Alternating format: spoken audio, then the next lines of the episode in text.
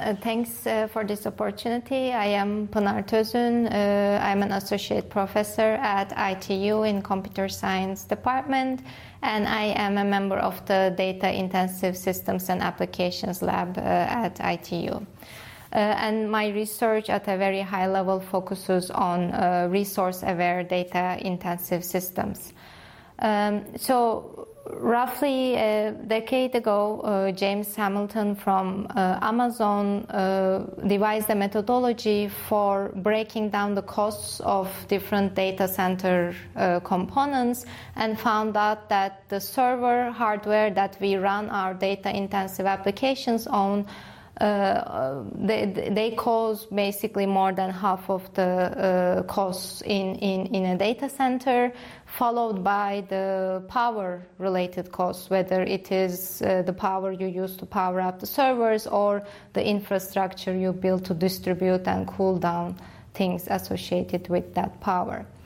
Uh, so overall, if you are a data uh, center provider, it is important for you to get the best out of the servers you buy from a monetary perspective. But also, the same could be said from an energy uh, savings point of view as well.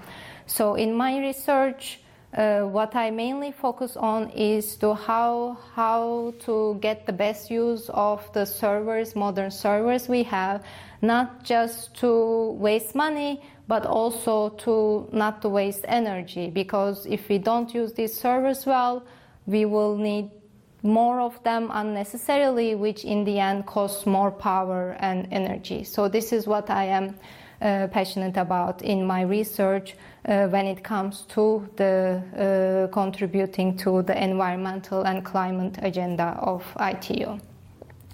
Now, uh, back when I was a, a PhD student, uh, what what we were uh, looking at was database systems because they were the like the biggest uh, industry when it comes to data intensive systems and applications. And we found out that database systems actually underutilize modern server hardware uh, in multiple dimensions.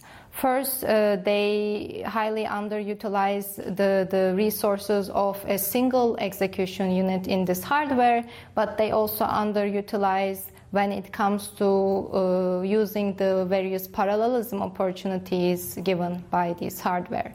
And in my research as a, as a PhD student, basically, I, I uh, attacked this problem by devising methodology to allow uh, finer grained view and, and scheduling of the data management tasks so that we can utilize existing hardware in a more uh, effective uh, way.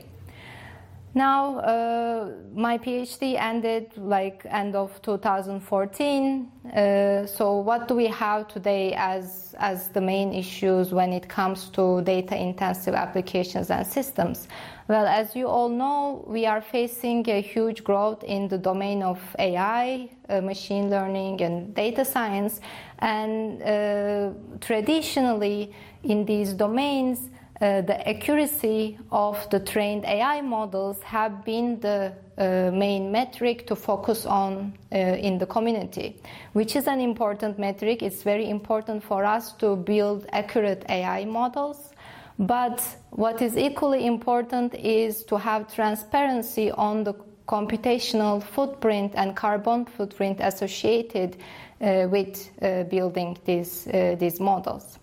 Uh, so when uh, we looked at like how how efficiently are we actually doing training uh, in, using uh, the, the the deep learning software that mainly data scientists use, such as TensorFlow and PyTorch, uh, with two students from ITU.